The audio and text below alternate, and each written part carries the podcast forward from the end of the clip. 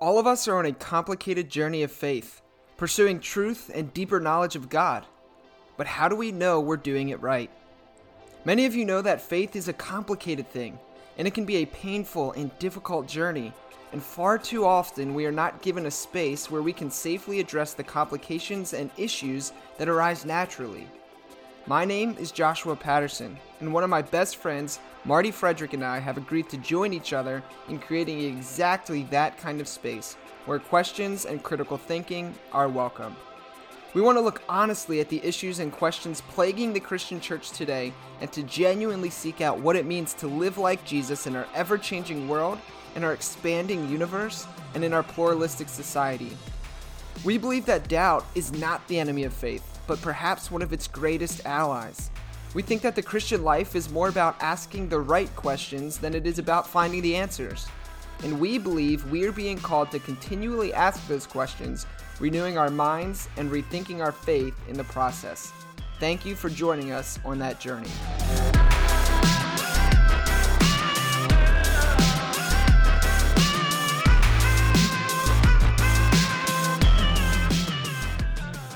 All right. Well, welcome to another episode of the Rethinking Faith podcast. As always, I'm Josh Patterson, and with me today is my good friend Marty Frederick.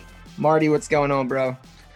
Man, not much. Just it's, uh, dude, it's summer now, man. It's like the weather is like finally there. I remember it feels like a week ago when it was like 40 degrees and rainy and gross all the time.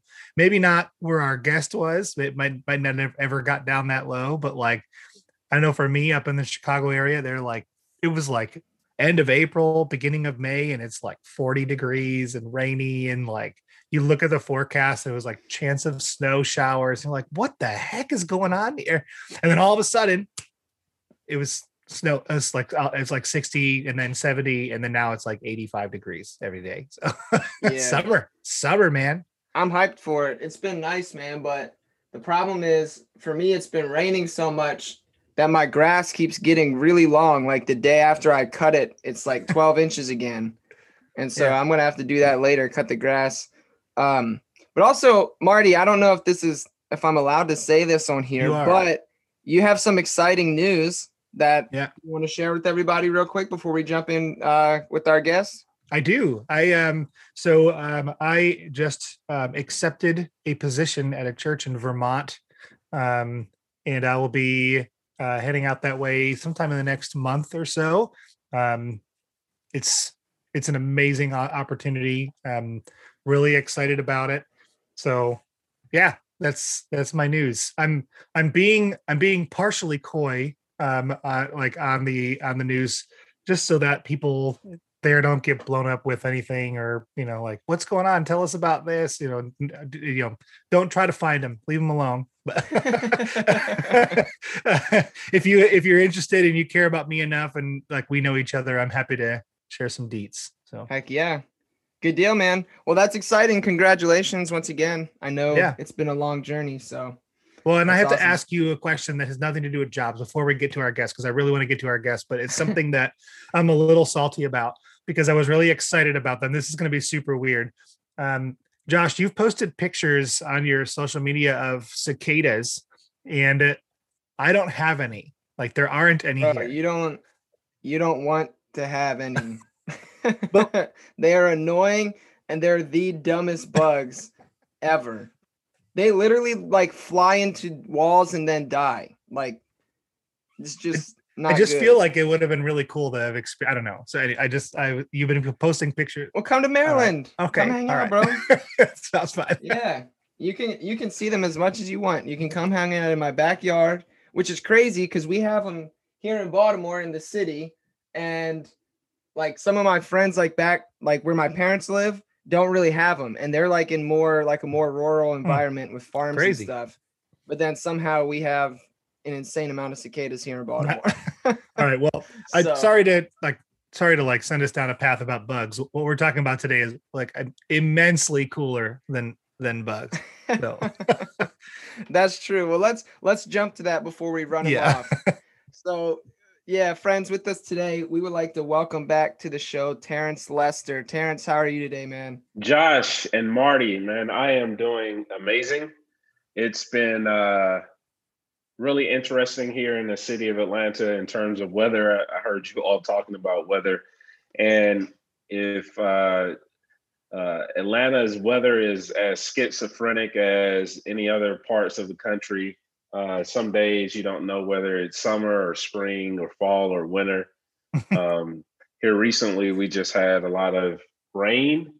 Um, a few weeks ago, it was cool and cold, and now we're starting to see summer um, peek its head out. So I'm here in Atlanta, man, and it's it's been going well. Yeah. Right on, man. That's what's up. It's and so for listeners who have been hanging out with us for a while, you might remember Terence. Uh, we had him on a long time ago, which is crazy. It doesn't seem like it's been that long, but all the way back on episode number 47, we talked about your book, I See You, and that was in October of 2019. Yeah. So that's man, 2020 has been a blur. And to make it worse, we're in the middle of 2021. Yeah. Right. so 2020 yeah, is the first year that go ahead.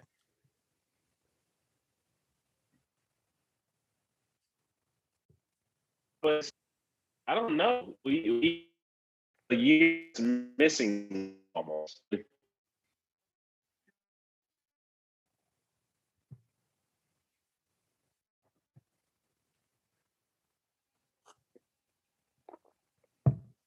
I think we got you back now.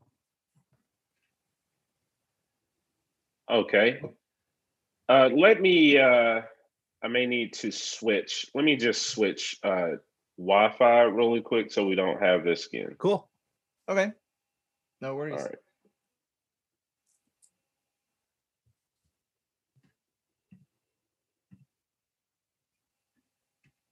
Okay, is that better? So far seems good. Okay, yeah. So, like I was saying, um, yeah. So 2020 has it was just one of those years that really went missing uh, for a lot of people, Marty, and uh, yeah, I've never missed the entire year, but not really because I was in it. Mm-hmm. yeah, but yeah, here we are in 2021. It's like one of the, it's going to be like the first year ever that people are going to be talking about for a really long time and people are going to be like oh yeah like i guess i guess that happened but like not really remember anything except for like one aspect of their life. Because i mean even in the summer last year people tried getting back to you know doing things outside and you know going and going to the beach and stuff like that. But you get i know in chicago if you went to the beach like you get in a lot of trouble. Like people wouldn't like were not cool with it. Um so like it was like kind of open but not really. So like it was just a bizarre thing. But um, Terence, so we had you on before. We asked you uh, your who your favorite hockey team was back then. Um, so our uh, for our second time guests, we like to ask people who is who is the who is your favorite mu- live musical act that you've uh, like what what's the best concert you've ever been to? Yeah, that's a great question. Um, I'm still uh, kind of lost on hockey teams, but I do have a favorite a favorite performer, and that is Brian McKnight. I took my wife to a concert uh, two summers ago when the world was a little normal, mm-hmm. and man, the way that he serenades and uh, performs and sings. I mean, it's just like listening to a CD. And plus, I got a chance to to spend that time with my bride, so it was yeah I don't know. It was it was just extra nice that day. That's awesome. Well, that's it's always good when you have the best company with you at a concert. I saw um in South Florida, I saw Jack Johnson with my wife, and some people like his music, some people don't, but it didn't really matter because I was there with her. So that that made it like a billion times better, you know. That's how it always goes. So um well, another question we kind of have for you, Terence, we've been asking people, I think before you came or after you came on, we've been asking this question. Um, in our, our, podcast is called Rethinking Faith. Um, I think it was Theology Doesn't Suck back when we had you on. Um, And uh, so we've been asking people, what's the most important aspect of your faith that you've had to rethink? Wow. What's the most important aspect of my faith? Man, you know, if I'm honest, I went through a disillusionment in my faith in my early 20s. And uh, it was a time when I was in Bible college, and what was being preached or displayed in the context where I was attending church wasn't um, necessarily aligned with the historical uh, Jesus that I was studying. And so I went through this whole process of uh, deconstructing a lot of the uh, traditional things that the church was doing and uh, just found myself grounded in being more closer to uh, the person and work of Jesus, uh, specifically in his earthly ministry. And um, yeah, over the last 10 years, man, I've just been even more inclusive of how I engage with those who are excluded and are living on the margins of society. Um, uh, here recently, I've been asked a lot in in podcasts and interviews, how does my faith connect to social justice? And I like to think of Jesus as the primary source and motivation from for all of my justice work because Jesus himself experienced injustice. I mean, even something as simple as he would he he experienced displacement when Herod sent out a decree and the angel of the Lord had to literally warn his family. He had to uproot where he was living and move to another part of the region, um, which that is a form of displacement. There was a, a, a, a strong figure who was in charge, in many ways, a political figure that leveraged his power to execute or to uh, send death after the life of Jesus, right?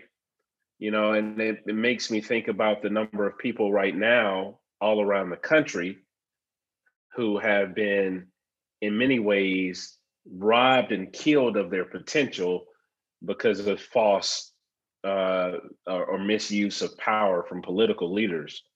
I mean, Jesus's life within itself relates more to those who are living on the margins than those who are occupying positions of power. And so I'm always looking at the historical Jesus as primary example and motivation for why I do the work that I do and why I talk about uh, the issues that I talk about. Yeah, right on, man. Thank you. And please ignore the dogs barking if you can hear them. Someone was just knocking at my door. so, listeners, I apologize. You all know I have dogs. Um, but Terence, it's been like I, I had mentioned, it's been a minute since you've been on. Uh, back in October of 2019, and a whole lot has happened since then. Uh, like Love Beyond Walls blew up, and it's been really fun to to watch you and watch Love Beyond Walls. And uh, you know, Marty and I have been been watching and, and cheering you on the whole time. And so, can you just like fill us in, like what is what has changed in the world of Terence Lester? Yeah, so a lot of a lot has changed personally. Um, back in 2020, I was accepted into a PhD program where um, I started this journey of becoming a, a, PhD student and a leader of an organization. And so a lot of my research is centered around public policy and um, uh, uh, injustice. And uh, while leading I had no clue uh, that I would be uh, thrust into a pandemic. I, I, think nobody had an idea of where we would be uh, March of 2020, and so while starting this uh, this new educational journey, was also being met with a real hard decision as a nonprofit leader. Um, one reason is because uh, the world was in utter shock and utter fear of being shut down. A lot of people had no clue of what this new virus meant uh, for the world. I remember hearing early on that it was a virus that was spreading, and the virus wasn't even labeled something that would be considered a pandemic, right? it was just a virus that we were hearing that was very deadly uh, to citizens, uh, not just in this country, but citizens of other countries. And when they labeled it uh, that we were in a, a national uh, and global pandemic, um, a lot of businesses started to panic. A lot of resources started to dry up, and then we were being told that we would have to shelter in place. And as a ministry leader and nonprofit leader, um, I understood that we had always been faced with disparities and people had been uh, left out of the conversation and uh, not really given access uh, to proper resources. And so my fear had, uh, you know, started to to build even more. I started to ask questions like, what are we going to do for those who may be uh, in this pandemic that don't have access? I mean, this is something that I've been uh, talking about for years. And I'll never forget sitting in uh, our center um, with all of the anxieties that many people were faced with, uh, thinking about volunteers being, uh, you know, quarantined, thinking about resources drying up, and trying to figure out how can our organization pivot from a more centralized model to a decentralized model and that's when Dimitri walked through the door. Uh, Dimitri was standing in our lobby and he was talking about how libraries were closing. Sometimes people experiencing homelessness use uh, libraries for daytime shelters uh, to access information and other resources.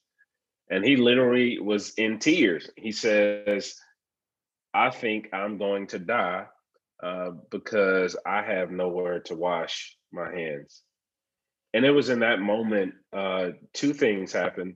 One i started to to think about the historical jesus and how jesus uh, always found ways to lean in as servant and he washed uh, his disciples feet.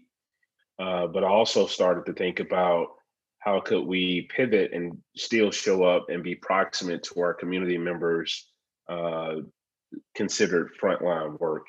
Um, during the pandemic. And that's when I had this idea to uh, take a feature from RV units that we used to use to temporarily house people uh, to start serving people in the city uh, with portable hand washing stations. And so we started out with five. I had a friend uh, named Lecrae who got involved. Uh, uh, he donated an additional 15 and then it went from 15 to now you know smaller organizations are getting involved. And we had 50 around the city and under bridges and alleyways behind buildings uh, just providing uh, public parks providing uh, access to sanitation. And then uh, the story started to spread even more.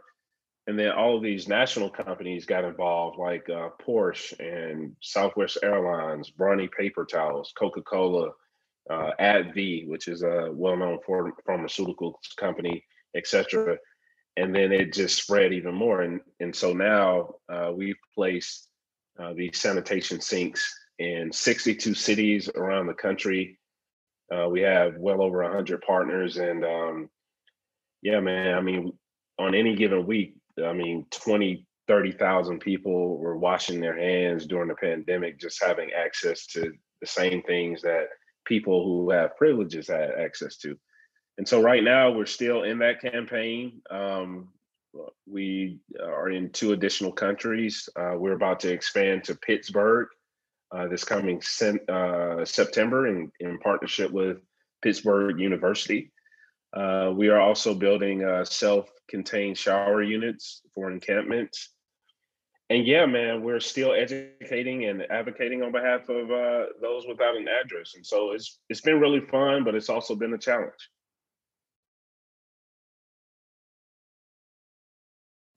Man, Terence, that is crazy. it's been so cool to to to just watch that happen and to watch it catch on. And congratulations on that, man. It's really cool um, what you're doing and what you've been able to do. It's it's fantastic. So uh, thank you for that. Yeah, no problem. Thank you for asking, man. It's um, you know, it's been really hard work, uh, but I am grateful to God that we have not only sustained but we have been able to show up in a in a very basic but tangible way for community members who are oftentimes overlooked. Yeah, absolutely. Absolutely, man. Well, on top of all of that, you also somehow managed to write and publish another book. which is impressive, man. And it's uh, it's, your new book is called "When We Stand: The Power of Seeking Justice Together." So just just for starters, because you already had all this stuff going on, like, why did you decide to to on top of that write a book? What what pushed you in that direction, and and who is this book for? Yeah, well, firstly, you know, I see you. My first book was all about you know, helping people to realize the the inherent dignity that everyone possesses, address or not. Um, you know, all throughout the year, I've often said this quote that is still appropriate that just because a person doesn't have an address does not mean they're not your neighbor. Um, and that we must be about the whole community uh, and not just certain parts of the community. And so while advocating for the visibility of people experiencing homelessness, I also started to see how disconnected uh, we were as a, as a church, as society, as in, in culture. Um, racial tension had started to increase. Um, more dis- disparities had become um, more visible and yet there was still this this need for not just unity because unity has a lot of uh, negative connotations to it but like togetherness. And i thought hey what better way to mobilize people all around the country and all around the world by you know just kind of revealing very basic but practical ways that people can not only show up and care for themselves, but also connect with other people in community. Because I believe uh, in the work that I've done, my framework has always been around justice happens in community. Uh, justice happens when people take a stand together in solidarity with one another. And not only can we achieve this through that, but we get a chance to glorify God at the same time. And so I'm really writing for the persons who have been burned out by social media trauma, right? They are traumatized from all of the information that they consume from the palm of their hands. I'm writing for uh, Christians, uh, maybe majority culture Christians who have yet to understand uh, their role in this work of justice. And I'm also writing uh, to those who are in this work but haven't really found the balance between doing justice work and caring for themselves. And so I've just uh, really been hopeful that the message in this book has pushed people closer uh, to being in community with others. Yeah, that's that's really great, Terence. And um, as I mean, that that heart comes through. There's no doubt about it. I mean, it it definitely um, we we I mean, I, even reading the book, knowing you already, but beyond that, your heart comes through easily, uh, like what you're trying to do. So that's really good. Um, so you, you talk a lot about getting out of our bubbles and then the importance of proximity. Can you can you share why these things are so important? Yeah, um, that's actually a chapter in the book. I, I remember uh, receiving an email, and I get a lot of emails from uh, private schools, uh, private uh, institutions, sometimes predominantly white institutions, uh, who are wanting to uh, think about good deeds, but oftentimes not realizing those good deeds are just charitable and they are only for the moment. And there's a real stark difference between charity and justice. Uh, charity is ensuring that a person has a meal, which many people need a meal for the moment. Uh, but justice is looking at the framework and um, the structures that have pro- uh, prohibited communities not to be a food desert, right? Um, and I think those those are two different things, and both are needed.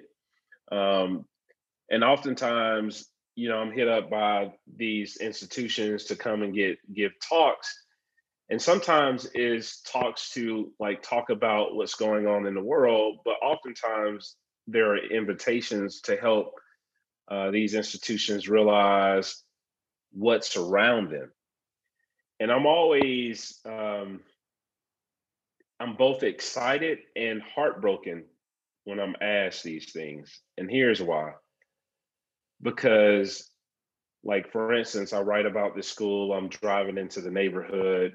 It's obviously a very dense community but within that community has been uh, gentrification where new homes are, have been established. They're all surrounding this private school. The private school is gated. Most of the houses in the community are gated people are living in this community but not really connected to the community around it right? And so uh, in many ways that is a bubble.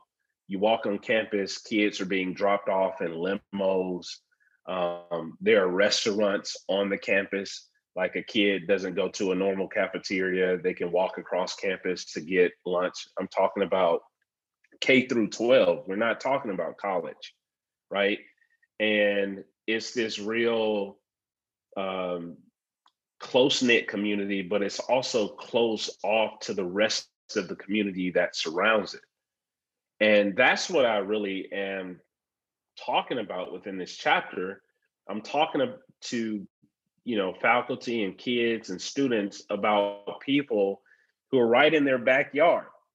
You know, it's when I talk about getting out of our bubble, I'm talking about emerging from this place of isolation where you realize that you're in community with other people that you've yet to connect with, um, which presents many opportunities. It, it, it, pre- it presents opportunities to connect with uh, deeper within your community. Uh, it presents opportunities to build relationships and foster relationships uh, with community members that you've yet to come in contact with, but it also gives you an opportunity to be proximate and present within that community. And when I talk about proximity, I'm not talking about just being close, but having this awareness that you exist. There are people who are proximate to other people, but yet they're inattentionally blind to them. And yet they have no awareness that they are even in existence, right? And when I talk about presence, I'm talking about moving a step beyond proximity, not just this awareness, but doing as Jesus did, uh, did in the scriptures, dwelling among people, uh, being present among people, you know, and not just for the event uh, uh way or framework of serving, but this embodiment of service as practice and practice as a lifestyle. This service becomes a lifestyle, and that I understand that I'm connected to my neighbor and I'm a part of this community and I am standing with my neighbor in this community, which is so important. I think this message is so essential for right now as we, you know, try to re-enter or re-engage in society uh, post-pandemic. Yeah, and so Terence, I mean, not to like give a shameless plug for the merch on the Love Beyond Walls website because I know that's not what it's about, but um, you have a shirt that says uh, gentr- "Gentrification without inclusion is wrong," and um, as I kind of look at that and I think about um, a lot of the different things that have changed, just as far, I mean, they haven't, they've always been there. It's sort of like, I mean, I don't know if it was Will Smith that actually said it or someone else, but these things have been happening, but now we have people taking videos of them and so now they're just they're just more we, we know that they're happening. I mean we're talking it's it's slightly different so the social justice issues with the racial tensions those kinds of things but i just think about this idea of um, i asked it might have been Jemar Tisby when he was on a few months ago um, you know being a, being a white man uh, living in a white neighborhood with my white family when i'm finished with this podcast i get to i get to escape that reality and go back to the the like the bubble. Like i you know i walk out of the bubble and have this conversation and get to learn more but then i get to go back to the bubble if i want to. And so um just asking like how do we stay out of the bubble? Like like how do we get out of that? But then how do we remain out of that so that we can constantly be seeing those around us? And I, how would you personally recommend just as like a short um, second uh, follow-up question to that question how would you recommend you know staying out of that bubble and being aware yeah well firstly to answer your uh, well uh, comment on the the t-shirt we all know gentrification itself is wrong right uh, revitalization is always going to happen, but doing revitalization work with inclusion of those who are already in the context of community, that is wrong, right?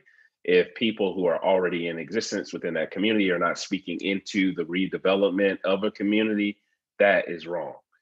Now, when we think about um, your other statement about, you know, having the option to uh, you know immerse for a moment and, and and go back into your bubble i try to help people think about um, breaking the habits and practices that they have you know kind of leaned on.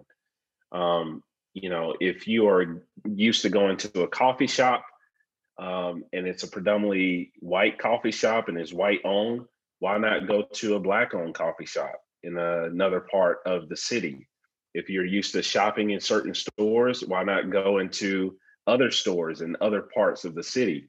If you're used to um, worshiping with uh, in a monolithic type of community, why not uh, go and worship somewhere else? And so, it to me, uh, remaining out of the bubble is about adopting intentional lifestyle practices that force you to live outside of the bubble in a rhythmic way.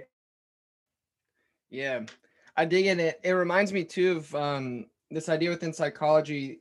You know, we all have a whole bunch of different biases. And one of the kind of biases that people have is called proximity bias.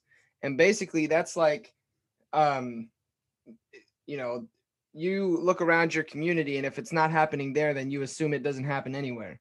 And so you'll see this a lot with, you know, I, we were talking about uh, racism type stuff we have a group of like a community of all white people, and they'd be like, racism, that's not a thing anymore. I don't see that happening, so it must not happen anywhere.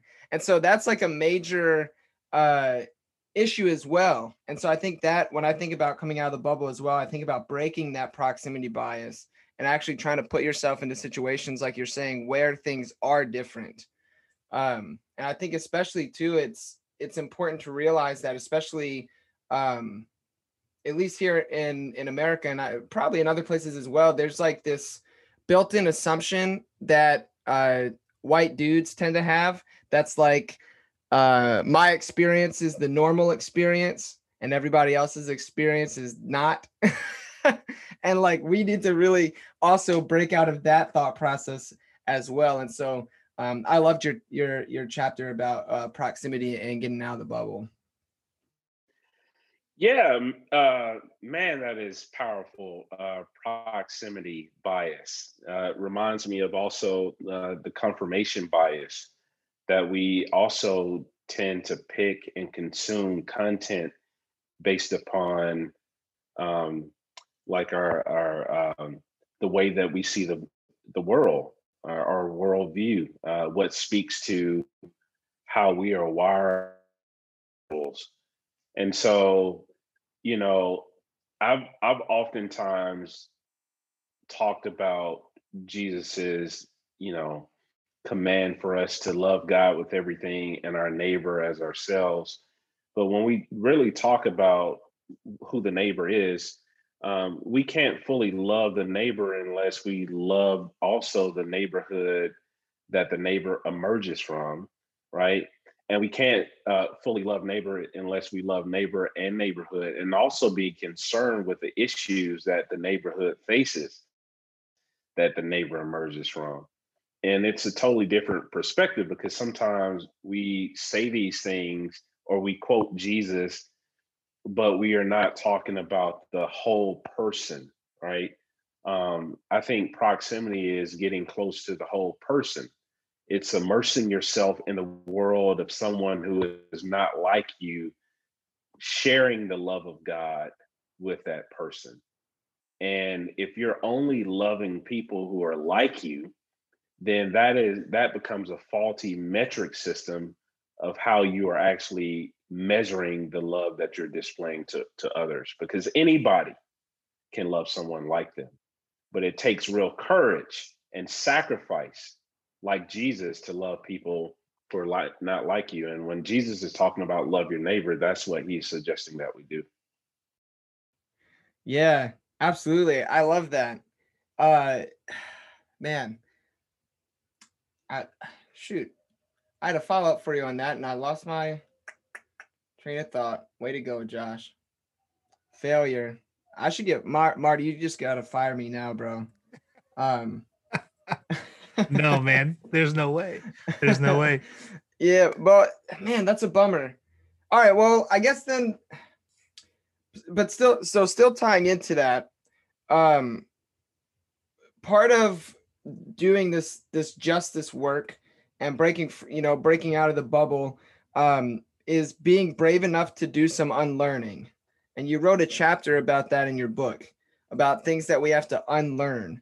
Um, and so for starters i just wanted to see from you what are some things that you personally had to unlearn uh, in your journey thus far? Yeah um, Well, firstly, that chapter was uh, that chapter and the next chapter that follows that was probably two of the hardest chapters um, in that these chapters have like racial undertones.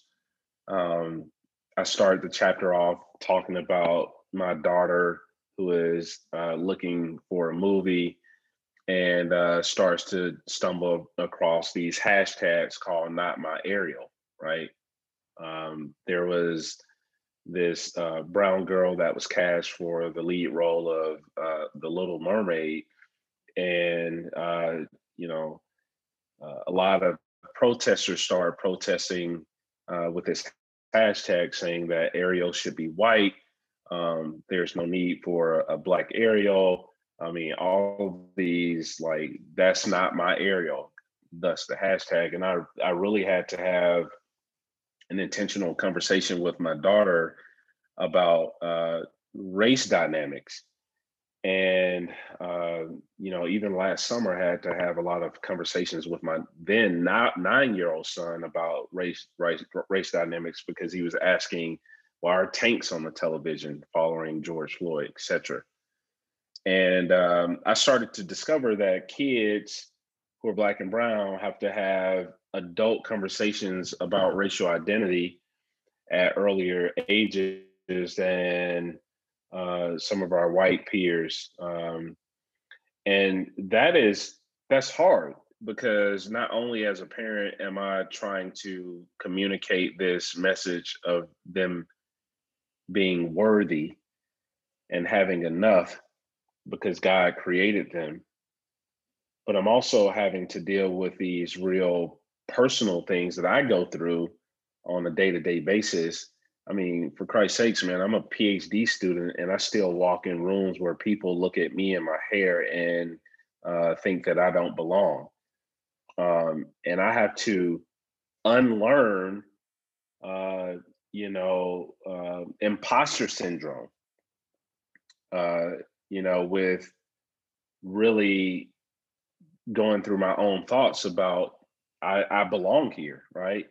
Uh, there are times when I have to unlearn to understand that uh, this is a we live in a world or I exist in a world that is sometimes perceived with a predominantly white aesthetic, and that there are uh, narratives uh, from people who are also white who are not prejudiced, uh, who have my best interest. I mean, talking to you guys have has also been a, a breath of fresh air, and and so I've also had to learn discernment. But also, um, I would say, lastly, man, one of the things that I've had to do is learn how to parent differently. Uh, I think this this particular chapter is trying to get people to understand how they were fashioned. You know, where who shaped your ideas where did those ideas come from you know who were who was influential in your own life?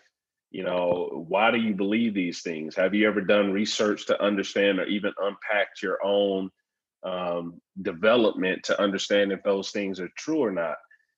And for me i've had to unlearn some things that i experienced growing up so i didn't transfer those things to my children and i'm using that as a metaphor uh, for readers who haven't done that real internal work so they don't transfer the things that they've learned in a racialized society to other members of society who may be damaged. Yeah, man, that that that chapter was really good. And it for me, like I remember my in regards to um conversations around racism, my biggest moment of unlearning, and I've I've shared this story on the podcast before, uh, was when my buddy Keith invited me to um a Zoom conversation. Uh, but my job was just to like go there and be quiet. and basically, he brought together a panel of uh, five black pastors, ranging um, ranging in age, uh, from like super young, like early twenties, all the way up through um, their seventies, uh, to come together and just uh, process everything that was going on. You know, this was around uh, the time of of George Floyd. This was around the time of um, oh my goodness, why do I always forget name? Who was the the gentleman that was murdered, gunned down in the street when he was running? Um, eh, Ahmaud Arbery. Yeah, Ahmaud Arbery. Yeah, sorry about that. Ahmaud. Right after the the Ahmaud Arbery murder, um, it was the very next day he invited me to this conversation, and then again, my only job was to sit there and be quiet. And he invited a bunch of other people as well. And then this panel just discussed and processed things out loud in the raw, non premeditated. There was no, you know, um, outline or anything like that. And that watching that conversation, like, like did something inside of me um, that just like so, things finally started to click. And I was like, oh my goodness um, mm. so that for me, that was like a huge moment that started my really started my journey of unlearning um, a whole bunch of things. And so I, I'm really appreciative for that that chapter in your book, Terence. Mm.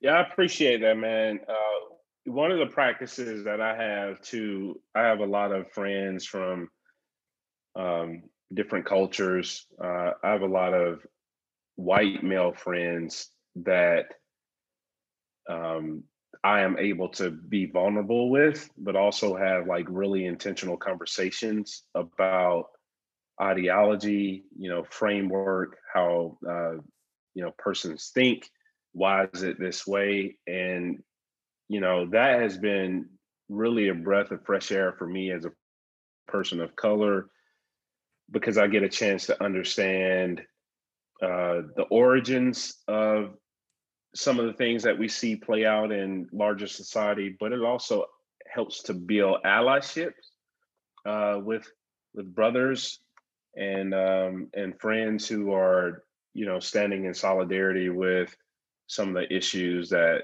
uh, plagues or uh, traumatizes the community that I emerged from, and so um, I think you know not only caring for myself but also having those honest dialogues like you were a part of but also being very intentional about coming together with um, uh, white brothers and sisters has also been a huge um, part of my, uh, I guess, uh, stability uh, throughout his journey. Thanks. Thank, thanks for sharing that, Terence. And I think as Josh was sharing his unlearning, I think the thing that I had to unlearn the most um, was that it's not my job to lead any any part of that. Um, I remember it might have been Jemar, uh, it might have been Keith, uh, the same gentleman Josh was talking about. I can't remember exactly, but I asked how we could, how I could become a part and uh, really sort of, you know, uh, join that movement. And he said the first thing I'd tell you is get involved, but don't lead anything. Don't try to lead anything. Um, just you know, let us lead and you know, just be a part. And then um, a week later, I went to um, a, a, kneel for nine for for George Floyd in my local community of Kenosha. Um, you know, only a few weeks before um, before before what happened to Mr. Blake uh, up here, um, uh, and and I saw my pastor doing that. Uh, he's the pastor of the largest church in Kenosha, and yet um, he didn't get on the stage. He didn't kick things off with a like a icebreaker or something. He didn't pray at the end. He just was there apart. And um, that really that example of after hearing that and then seeing that example really set me on a path of saying like I just I just want to be a part and I don't need to lead anything. And that was a tough thing to unlearn because I think um, not not because of my skin color, but just my natural tendency is to um, try to lead or try to be a part of the leadership or try to like jump in and help with the organization or that kind of like I just I, I love that. Um, and it's kind of a lot like I have uh, the spiritual gift of leadership is pretty pretty high for me. Um, so to want to be a part of something that's that's a big deal and that has needed to have been really driven um, but not lead took a lot of unlearning and a lot of um, processing in my own mind just to be a part of that. And um, I think a big portion of what helped me with that was um, really a, a, strong spiritual transformation as well. And I, you talked a little bit about that inner spiritual transformation playing uh, a role in our pursuit of justice. So could you could you talk about that just a little bit? Yeah, I mean, I think uh, the the deeper or the more understanding that we have of uh, the person of Jesus and what he represents uh, for humanity and also in our lives should drive us deeper into wanting to be proximate and practice presence among community, but also have a heart of compassion and empathy towards those who are not dealing or suffering with uh, the things that we may be suffering with. And I think that takes a lot of inner spiritual work. Um, because, I mean, there are a lot of influences in our lives from the day that we are born, uh, speaking to who we are in this world, how we are to carry ourselves or conduct ourselves, you know, whether it's uh, historical influences or the way that, you know, our guardians or parents conducted themselves, the communities that have shaped us. And it takes a lot of unlearning uh, and a huge part of that unlearning has to do with spiritual surrender right? Um, that we avail ourselves to let god really do the work in our hearts um, so we can let go of things that have that could potentially uh, continue to be harmful um, and i talk a lot about spiritual poverty um, because it's this it helps us to understand that we're all poor in some way.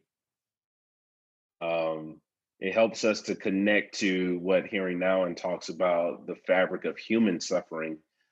Um, that once we have this understanding that we're a part of that, and our faith gives us hope uh, in the midst of that, I think we we are able to then uh, humble ourselves to to release and surrender certain things um, that's been my process. What what about you? Hmm.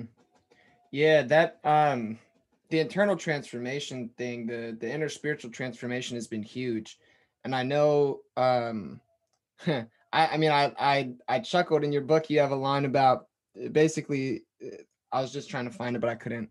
Um, you said something along the lines of like we need to stop uh, measuring our like spirituality based off how many times we go to church or something like that like how often we're in church on sunday um and i've just found that to be so true um and i mean even just you know experientially in my own life last time we talked terence i was uh um working full-time in vocational ministry um i was a high school and young adult pastor in a church now i'm the taproom general manager of a local brewery here in maryland uh, so that's been kind of a different thing.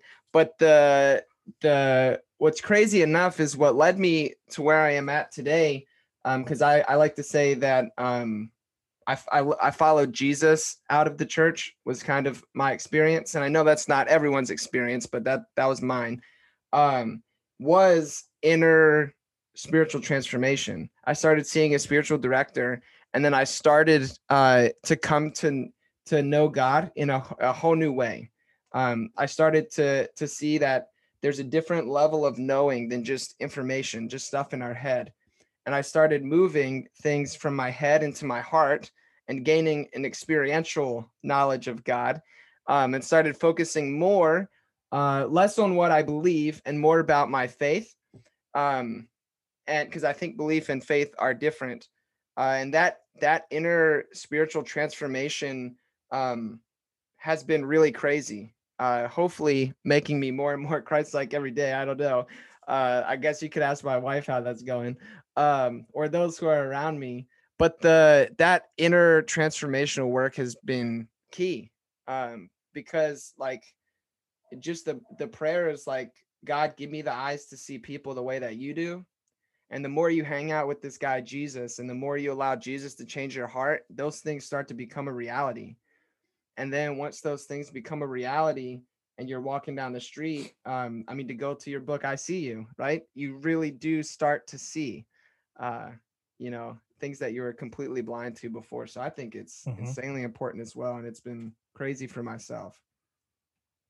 Yeah. And I, I think the Terence, you talked about the historical Jesus earlier as like your rethinking faith moment. And I think for me, um, when it comes to pursuit of justice, really focusing in on the historical Jesus and not and not just the historical Jesus of like, you know, what did what did Jesus really do or what like what time did he really live in, but more like what did Jesus himself really look like?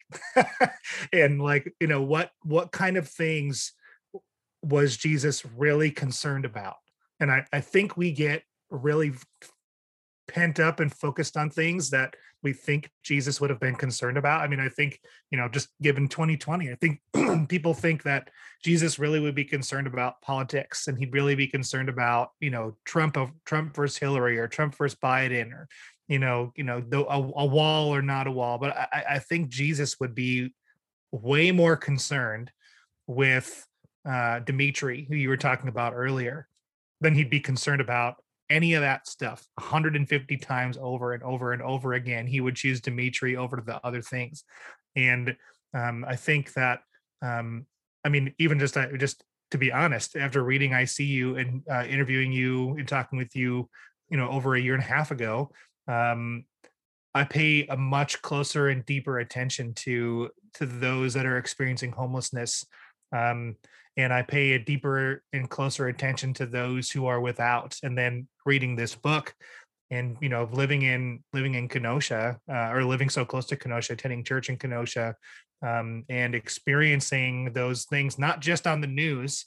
Like you, you, you, you were talking to your son about seeing tanks on the news and stuff, and we didn't see tanks, but I mean, they were right down the street from my house. I mean, within a 15 minute drive, all this stuff was happening. The the kid that um, that shot those people, um, the white kid, the younger kid, he's from the town I live in. And so, I mean, like that was, it, it was no longer on the screen, but it was right in our backyard.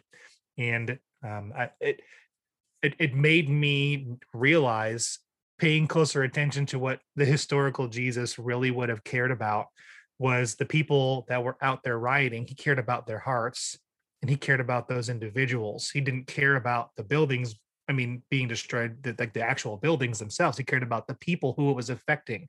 And I think to make that shift and that spiritual shift of understanding how to love people where they're at and what they're going through, uh, it's it's been deeper and deeper. And it's man, like it's it's made me like I'm a huge like this is not a sidebar, I promise.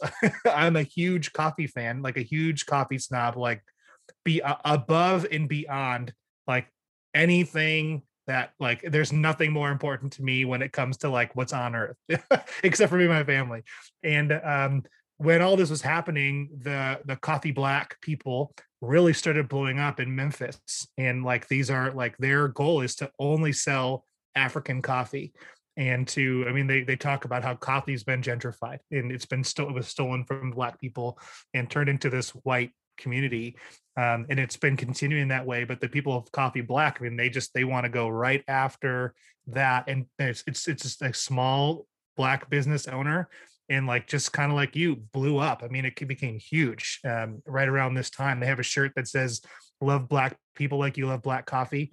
Um, and it's just like, you know, I so like that was like an opportunity, like, hey man, like I can get I can get my hands right in this game and support a black coffee business owner um, instead of supporting a different one. Um, and like, you know, then I started like, well, what are what are some other black coffee owners, you know, like business owners? And so like I think like this spiritual transformation turned into this like, you know, this is the world that I live in, and this is the things that are important to me, and like this is important to them also, and I want to partner with them not just because I like coffee, but because I like coffee, and this is really important to this person uh, as well.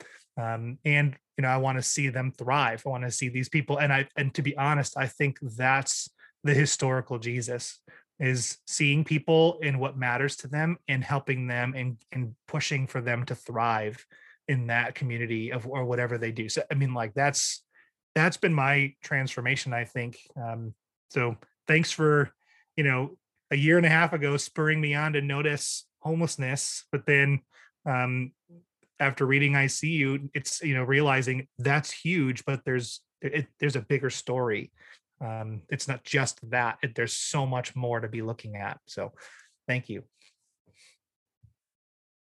Yeah no no problem man. I, I think that was both of y'all is is beautifully said um, and yeah when i do talk about the historical jesus i am not just talking about like you know chronology i'm talking about how would jesus have functioned you know where we where are the places he would have visited who are the weary people that he would have been moved with compassion for yeah um, he would have been under the he would have been under the bridges where yes. those people were in seattle yes. and downtown he yes. wouldn't have been at the at the he would have been kneeling for nine minutes he yeah, would have been right. kneeling for nine minutes yeah. alongside your pastor you know yeah yeah for sure um and I, I think what we're all talking about is this idea of like even when Josh was talking about he moved, he followed Jesus out of the church into you're saying you're at a brewery. Jesus cares just as much about that brewery and people who frequent that brewery uh, than those persons who are sitting in the pews on Sunday who are not extending any love to their neighbor, right? you know, and Jesus is about the whole community, is what I'm hearing from all of what we're saying. And it is my hope that we continue to follow um, in the footsteps of Jesus in that way and not allow the narrative of Jesus to be hijacked and Jesus to be used as a weapon, but be used as someone who brings people together and, a, and is a, as a liberator of those who have been oppressed. Yeah, dude. Absolutely. And I, I love what you you said there too about Jesus caring about the people at the at the brewery. And I don't I don't think I shared this during the podcast, but I had um I was participating in like a spiritual exercise, um, like a guided prayer. And um it was right around the time when I was about to make this transition. Um, and I was having a really hard time because I was like, you know, what are people going to think about me? You know, what are they going to say? I was a pastor and now I'm going to go be a bartender you know, or whatever. And uh, when we were doing this thing, um, and I was praying, and they talked about like how, um, like how do you see Jesus interacting with you, um, in your life now, or something like that. How do you see Jesus involved today, and, and write about that. Um, and instantly, I just started writing about like the Last Supper, and in my mind, it was like I connected the Last Supper and then uh, the bar, and uh, so like it, it was just crazy because I, I mean I had vision is a strong word, but basically I just I had this vision and I wrote down about Jesus hanging out and lounging on the bar, you know, at the bar uh, with everybody and smiling and then ordering everybody just, you know, one more round before the bar closed at the end of the night. Um and like that was really powerful for me. And that, you know, that that was uh yeah, that that was crazy. And so finding I've been seeing and finding the face of Jesus in the community at that bar in ways that I not and this isn't talking bad about the church, but in ways that I never had access to in the church world. You know, it's just different. But mm. yeah. Yeah. Well, Terence, this has been really great having you join us again. It's um you're you're you're you're still like one of my favorite guests we've ever had on the podcast. Like one of my favorite people to follow and just be a part of what you're doing. And um, it's uh, it's like you know, I'm like proud of the fact that like I got to talk to you before it all like before it blew up, and then as I'm watching it on Instagram and like and on social media and just paying attention to you, and it's like man, like I like I kind of like a little bit. I know him just a little bit, like that. So like, man, like you've uh, Jesus has really been. Uh, I, I know I can say this. Like Jesus has really been honored by the work that you have been doing. Um, I, I truly believe that Jesus is saying, "Well done, my good and faithful servant," as he's as he's watched the people you've put in place to lead, and as he's um, seen how you have uh, made this not about yourself, but about the community that you love and that you serve. Um, so thank you so much. Just um, any, do you have any thoughts uh, before you before you have to go, just to wrap us up? For always giving me an opportunity to, you know, be here with you all. I consider you all brothers. Uh, hopefully, I'll get a chance to meet you all one day in person. Yes, I know you you're uh, moving to Vermont uh, congratulations on that. But I, I definitely do have that uh, in my heart to meet you all one day in person. And also, man, I am I am writing a third book. Oh, um, with my agent. It's about racism and the church, and so please uh, keep that in your prayers. Absolutely. Absolutely. And then we'll have to have you back on, so you can share about that too. Yeah. Good deal. Well, is there yes, any place sir. that people can find you, Terence? Yeah, if they want to follow the work that we do with our organization, that's at Love Beyond Walls. That's Facebook, Instagram, and Twitter. Or you can visit lovebeyondwalls.org. Or if they want to uh, reach out to me personally, that's I'm Terence Lester. Um, I M T E R E N C E L E S D E R. Or they can visit my personal website at terencelester.com. Nice. I'm gonna have to get myself some merch. Yeah, next couple days because I have to represent around here. So, yeah, yeah, for sure. Right yeah, on. well, love you, brothers, and I, I appreciate you, man, for sure. Yeah, yeah man. Much love, Terence. Thank you again for your time and for all that you're doing. Listeners, thanks for hanging out with us today. Be sure to pick up a copy of Terence's latest book, When We Stand, and uh, keep following the work that he's doing because it's amazing, guys. Uh, thanks again for listening, everybody. Peace and love, and go Capitals. No, go Blackhawks. Have a good day, guys.